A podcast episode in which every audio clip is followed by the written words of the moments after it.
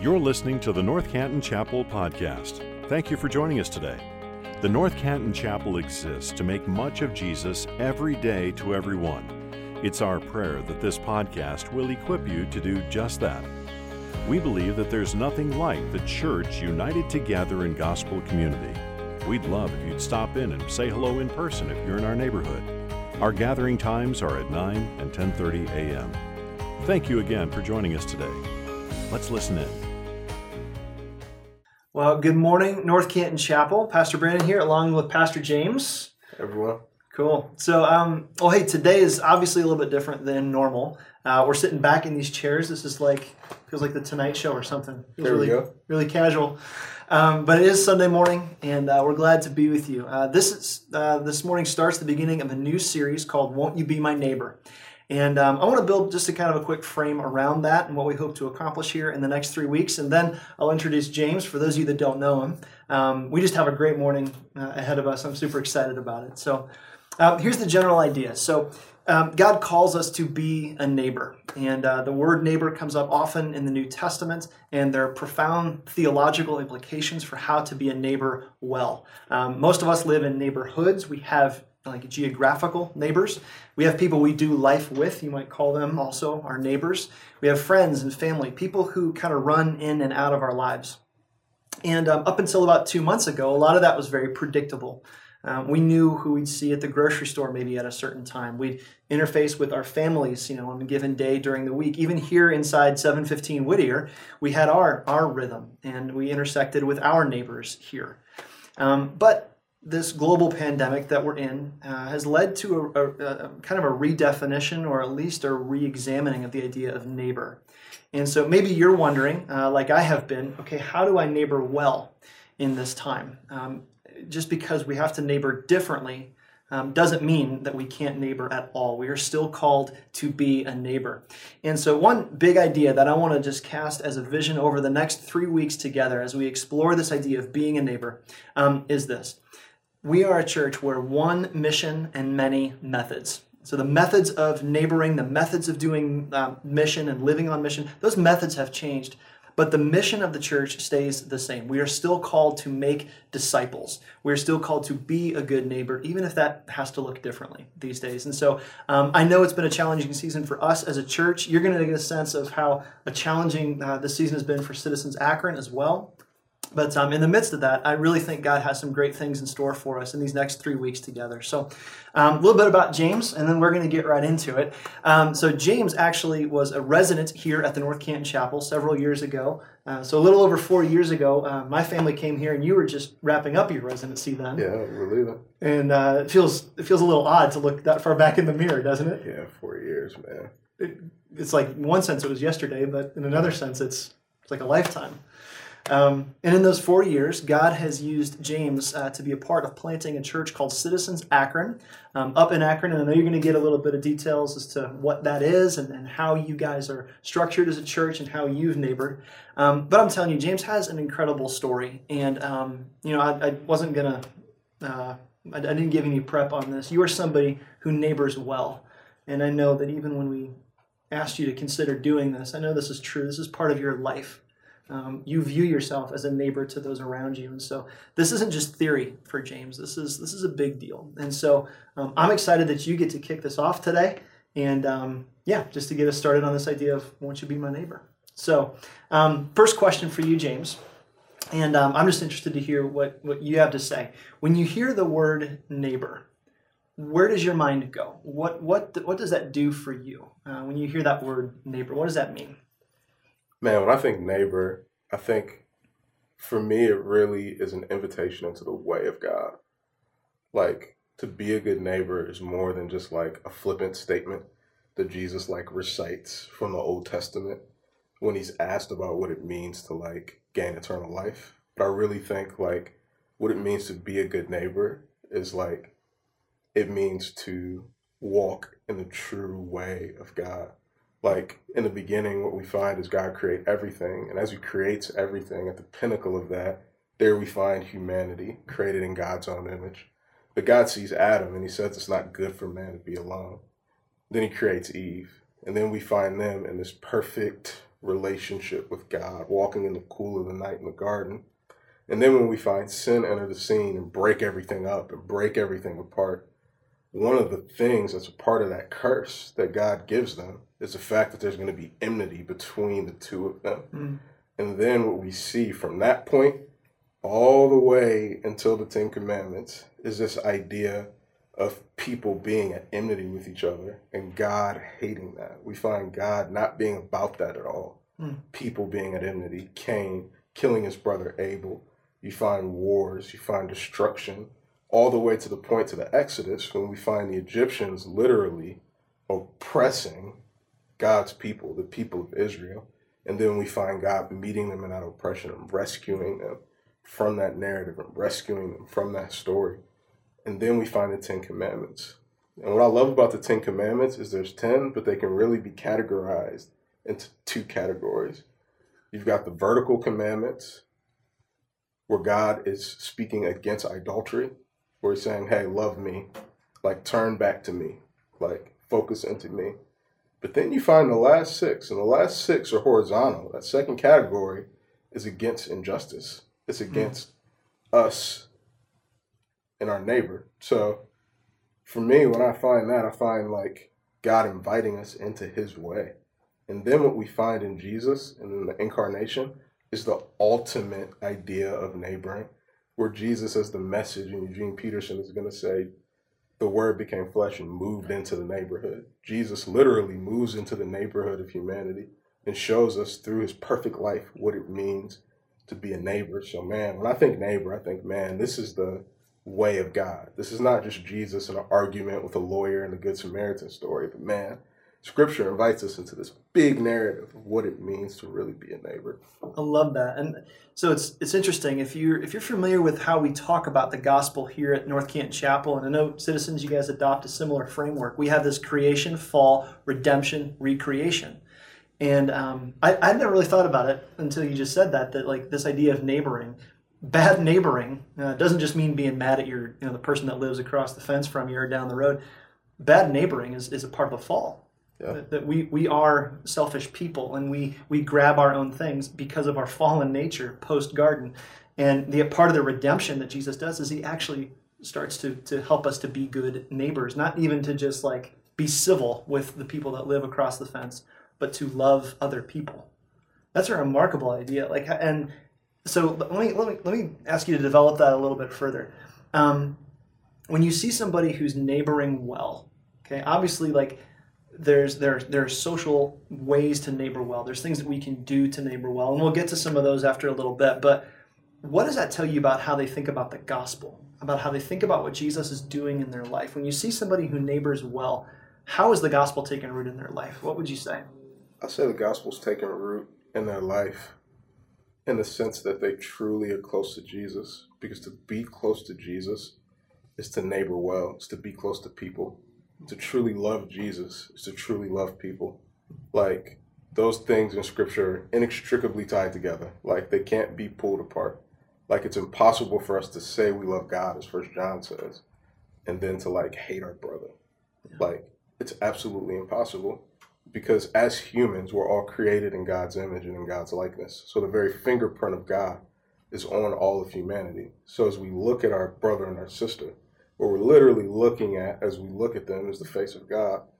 And when we're bad neighbors, when we practice, or when we're silent towards injustice to our brothers and our sisters, what we're literally doing is we're saying, okay, like the image of God that exists in them doesn't matter. Wow. Everybody's saying, like, what is what is the gospel or what is Jesus. So for me, like, yeah, people that I've looked up to, just Christians that I've looked up to in my life, who I've just seen like love neighbor well, are really like are really able to say like, man, like every person's created in the image of God. Yeah.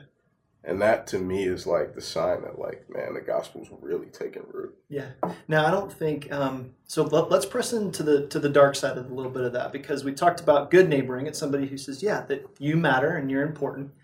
I think what we see a lot of even in recent days is examples of bad neighboring now we wouldn't use those terms necessarily you wouldn't look at somebody and go man they're they're being a bad neighbor it sounds a little mr rogersy right and even the name of this series sounds a little bit like you know like kind of like a kindergarten thing But what we're talking about is a deeply theological issue.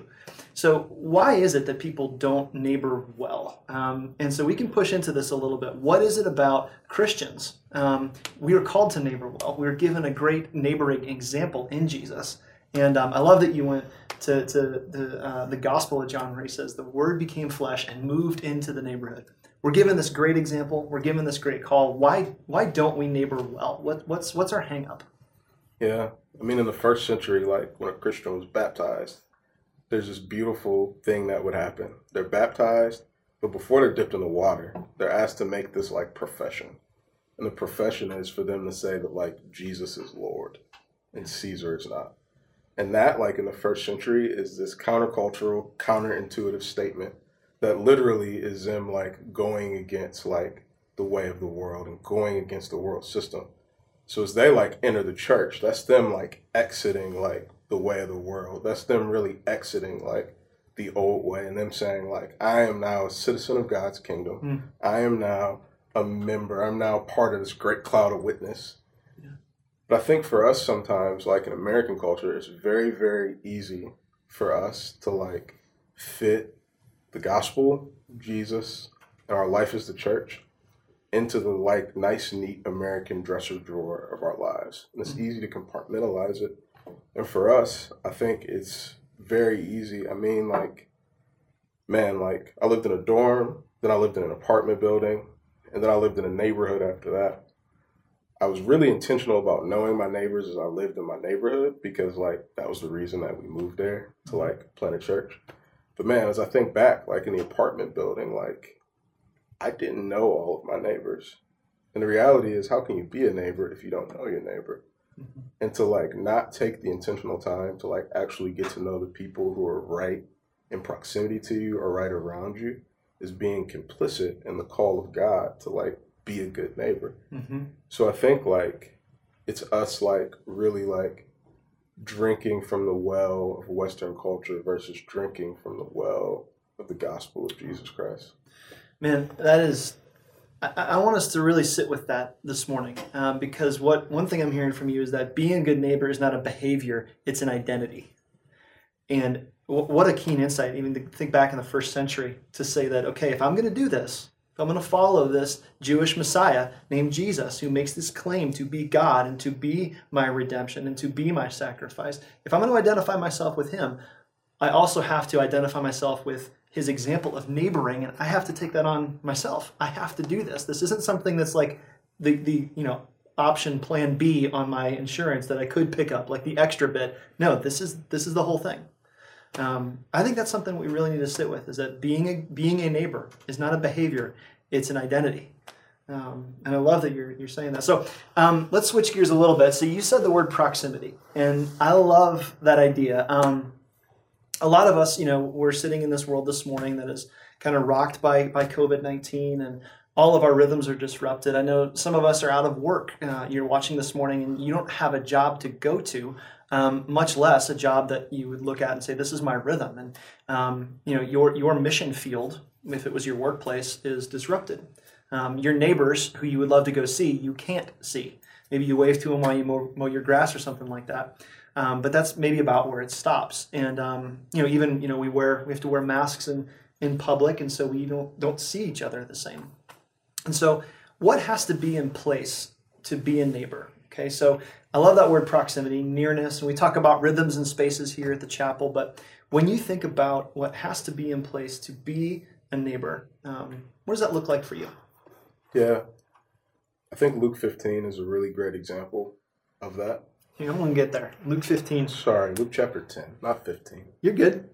I'm thinking of the prodigal son, but we're going to think Luke 15. Yeah. What I love about Luke 15 is it starts with like Jesus, like with the 72. Yeah. So with his like disciples who are following him, and Jesus tells them that the harvest is plentiful, but the laborers few. Pray to the Lord of the harvest, right? So first there's this idea like before they're going out to get to know the people who are like around them, before they're about to go out and be sent by Jesus to do his work. It's like, hey, I want you to go, but first I genuinely want you to pray. Mm. And I think like with neighboring, one of the most important things is like the best thing I can do for my neighbors or the people around me is pray. Mm. Like the harvest is plentiful, but the laborers are few. Like, the best thing I can do is pray for folks. And then in Luke 10, it's just going to move down, and Jesus is going to tell them what to do as they're sent out. And then Jesus is going to say, Hey, I'm sending you out two by two. And as I send you out two by two, I want you to find this person of peace. Yeah. And like in this person of peace philosophy, there in Luke chapter 10, Jesus is going to say, when you go to a home, if you find peace, stay there, eat and drink, like be a part of what's happening, stay there, like announce that the kingdom of God has come. So, like, say the gospel, but really exist there. And then Jesus is going to say, if you don't find peace, leave, like, and, and dust your shoes off. Yeah. But when you do find peace, stay there, eat there, drink there, exist there, be there. And I think for me, like, yeah, hmm. one of the things with proximity, like, yeah, Julie and I just moved last October and it's stinky because we were really excited about spring and summer and being outside and like really getting to know our neighbors well. But just from being like in our neighborhood, we've actually gotten to know like some of our neighbors just from taking out the trash. And I have a neighbor that lives uh, right behind us. His name is Bill. He announced to me the first time that we met, like, and I say announced Mhm. because he announced it, that his name is Wild Bill. So Wild Bill worked for Goodyear for years, retired. Now Wild Bill's a scrapper. So Okay. so he scraps and like at weird hours of the night, he's like bringing like big hauls of like strange types of metal in. I really have this picture in my head right now of Wild Bill. Oh, yeah. I, I want to meet him. Uh, Wild Bill's awesome. so like after I meet Wild Bill like the first time, I'm like, man, like uh, me and Wild Bill are, are quite different. Like he's a scrapper, and I don't want to get dirt on my tennis shoes.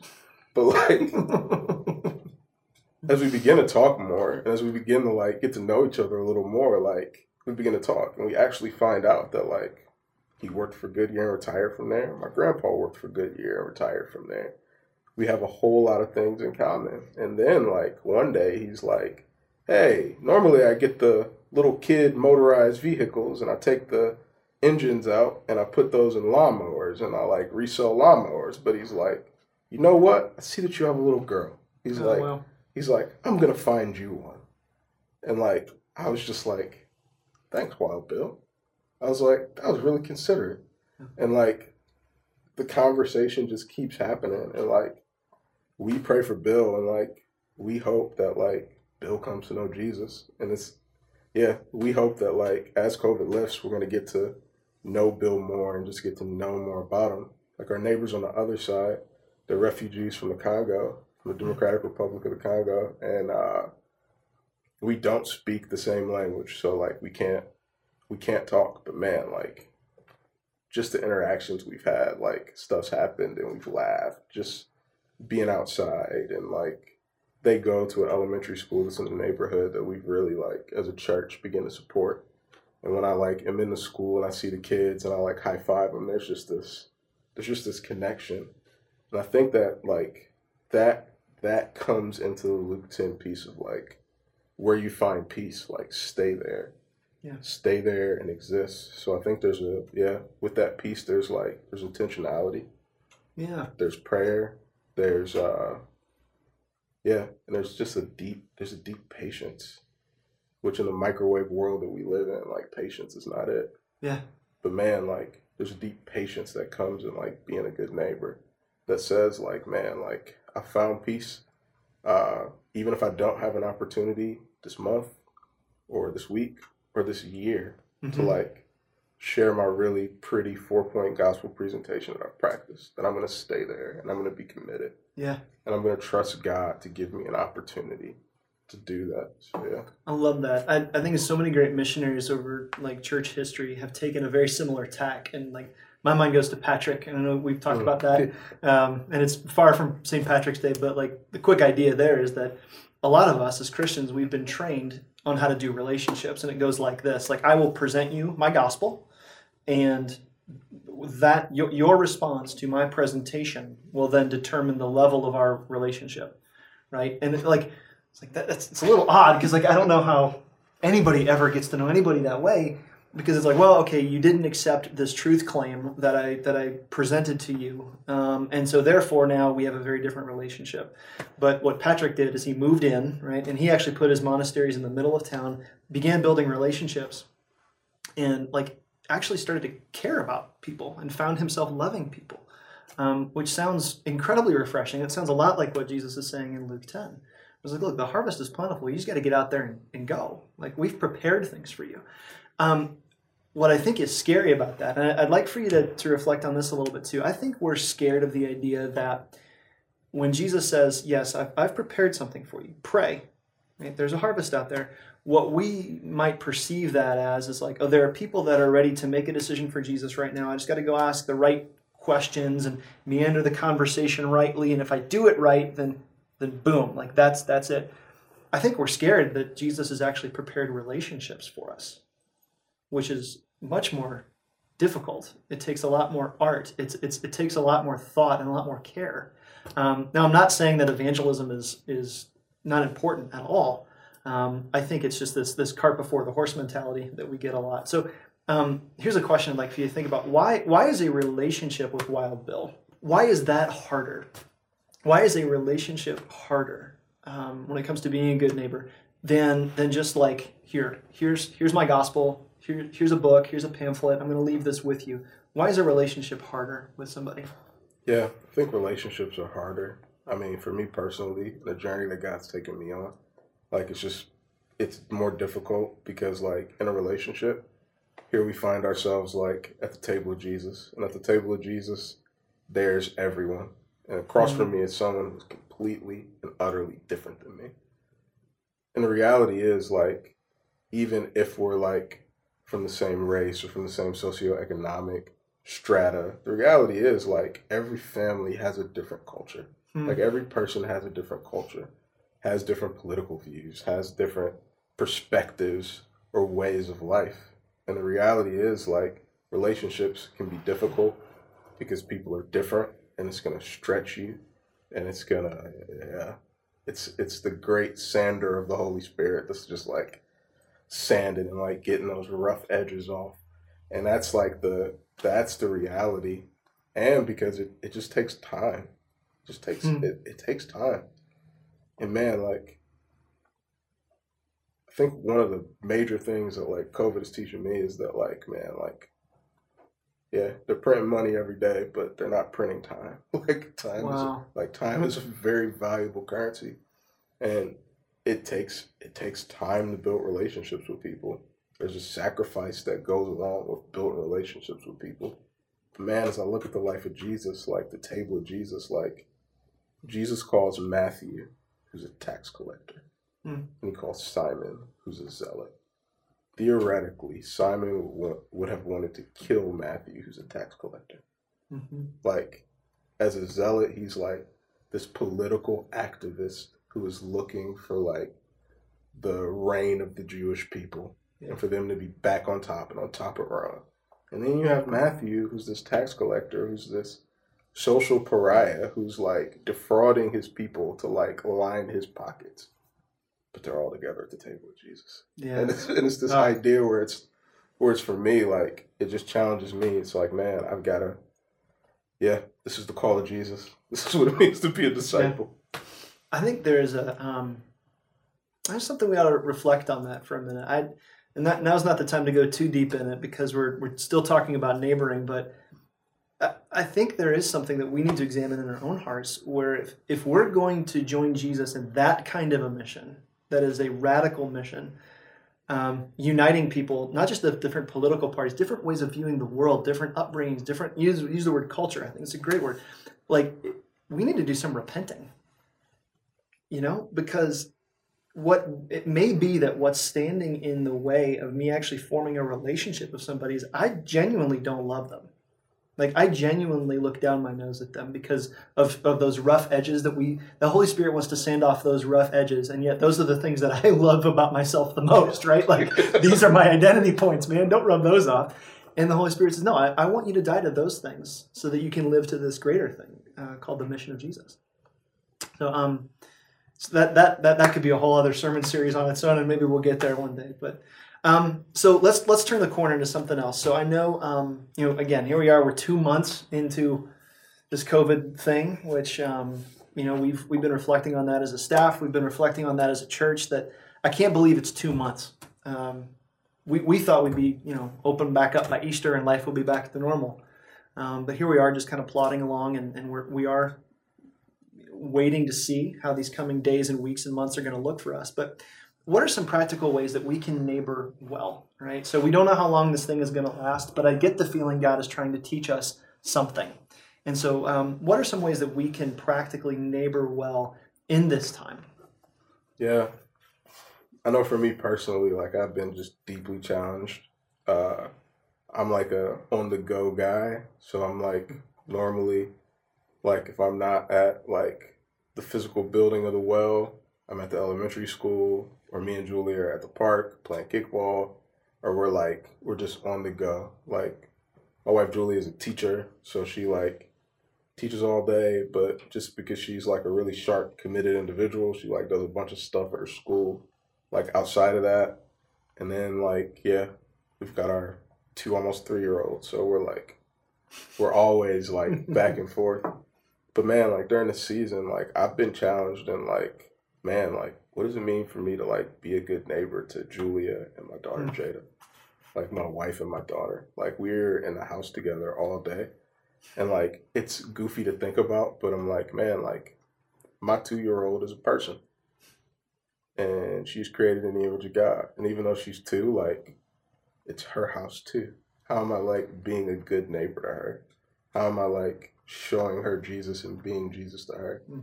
Like I love like all of our kids volunteers as citizens, but like I'm the primary discipler of Jada, like Julia and I. Like it's our primary responsibility to disciple our daughter. And like with my wife Julia, like she's like doing different types of like online teaching and she's in like classrooms. Like it's it's so strange. But uh, I'm grateful that technology's here and they can still they can still do that. But like she's not at school for eight hours and I'm not like out all day. So the reality is here we are sitting across from each other. Like what does it mean for us to like be good neighbors to each other like amidst like the deep feelings and frustration that comes with like the season that we're in like what does it mean for us to be good neighbors when we're like both like worried about our parents and our grandparents like contracting covid and we're both concerned about like students and other people we love like what does it mean for us to like be good neighbors and to encourage each other towards the gospel yeah. and towards Christ and towards relationship and yeah, just be present with each other. So I think one of the one of the most practical things is like, yeah, yeah, I think in our culture, like big is best, like mm. bigger is better, bigger is great. And I think like as Christians, hmm. sometimes we like fall into like the belief that like, man, like being a good neighbor means I need to start this not for profit or I need to go on this missions trip across the world, or I need to do all this stuff. But man, I think like the call of Jesus is really like, hey, what does it mean to well, really love the people who are like right directly around you well? Yeah. So I think like a practical step is saying like praying and asking God like, what does it mean to love the people who are right around me? What does it mm-hmm. mean to love my spouse? What does it mean to love my kids? What does it mean to be a good neighbor to like the people who are like right next door. Like one of the most powerful things that I've like seen happen like in Akron during this season is we have a woman who runs an organization called Akron Hope. Jen's awesome. She's a part of our church. And Jen, like, yeah, she calls the school. The school says, hey, uh, here are some folks who have these needs. And it's been incredible because Jen just doesn't say, okay, we're going to go get this stuff we're gonna drop all this stuff off, or we're gonna do like this pickup. But Jen says she'll call me and she'll say, "Hey, like these people like live on your street. They're your neighbors. Why don't you take them these wow. things, like so that you can like get to know them?" And it's like this practical thing where like strange as it is, like took a thing of toilet paper, like four houses down, knocked on the door and backed up.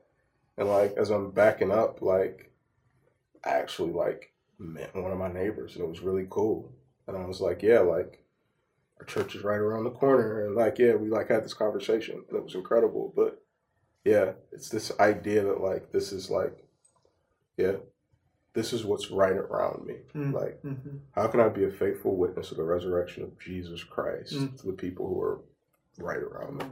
I love that. I, I think so many of us watching even right now, if you're a mom and dad, uh, you're very aware of the fact that like, oh my goodness, like my kids are now at home, and I had right, and uh, or if you know if, if you're used to you know different work schedules, you're there with your spouse, right? And so we're watching all this stuff happen in our culture, and um, I appreciate your vulnerability, just saying like, yeah, that, that's tough, and I I It's I'd say hard. that's tough for us too. As I It's- go, it's so hard. I, I'm not used to thinking about it in this category, you know. Um, but what a good idea just to sit back and ruminate on the fact that even before you're a father to Jada, before you're a husband, right, before you're any of those other, before you're, you are a neighbor to your family.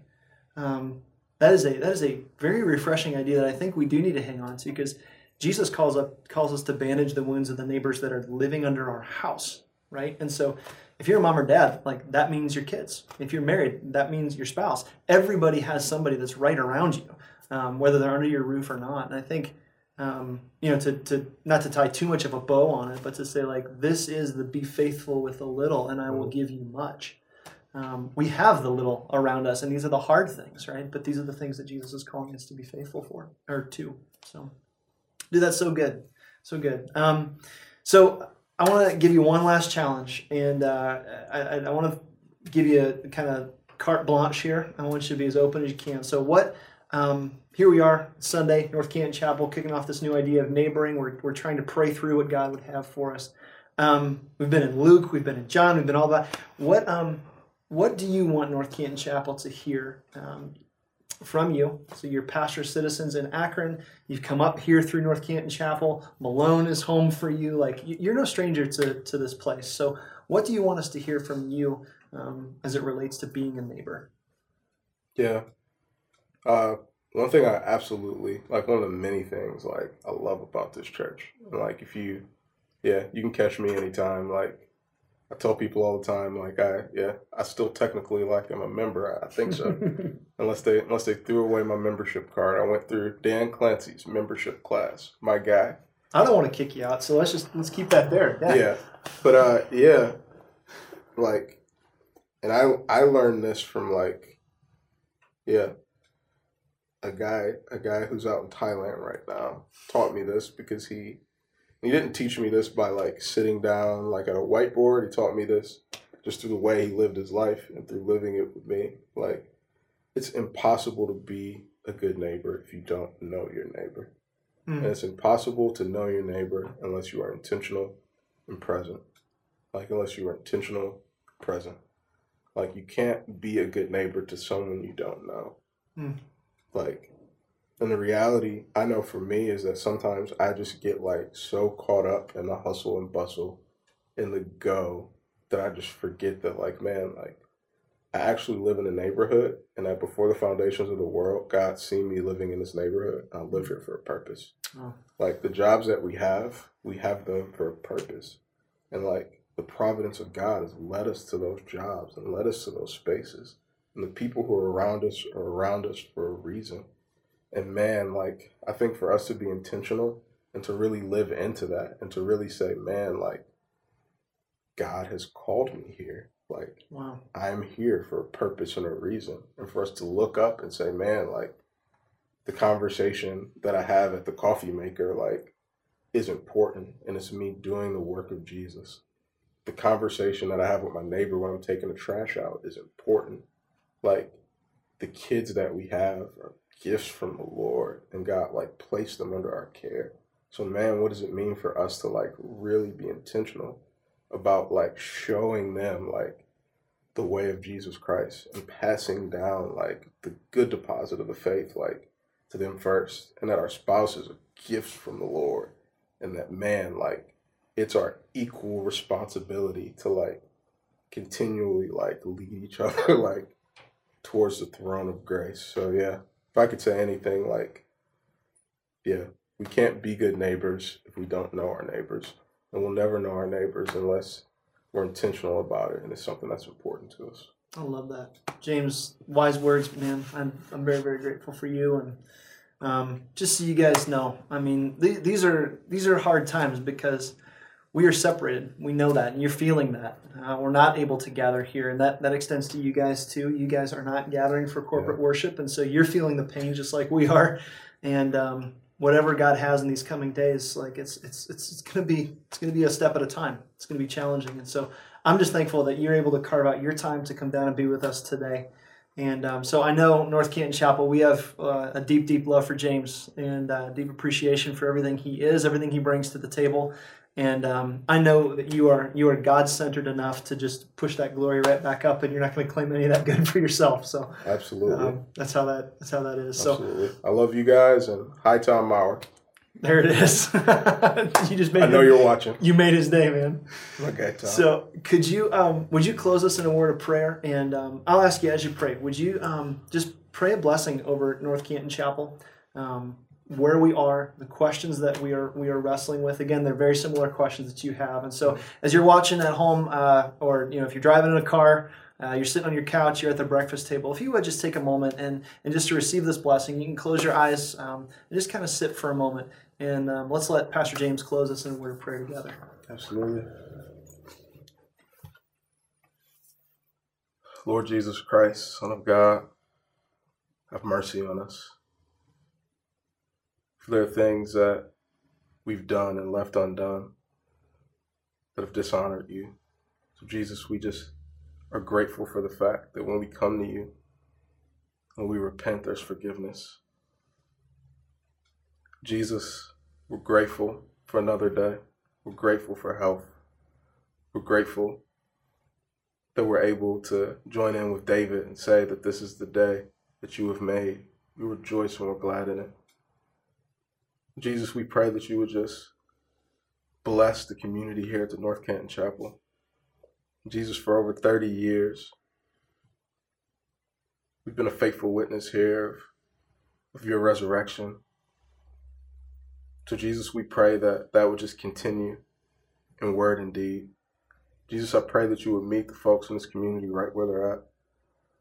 Jesus, as we have questions, as we have tension, and as we have fear, Jesus, I pray that we would cast those cares on you because you surely, surely care for us.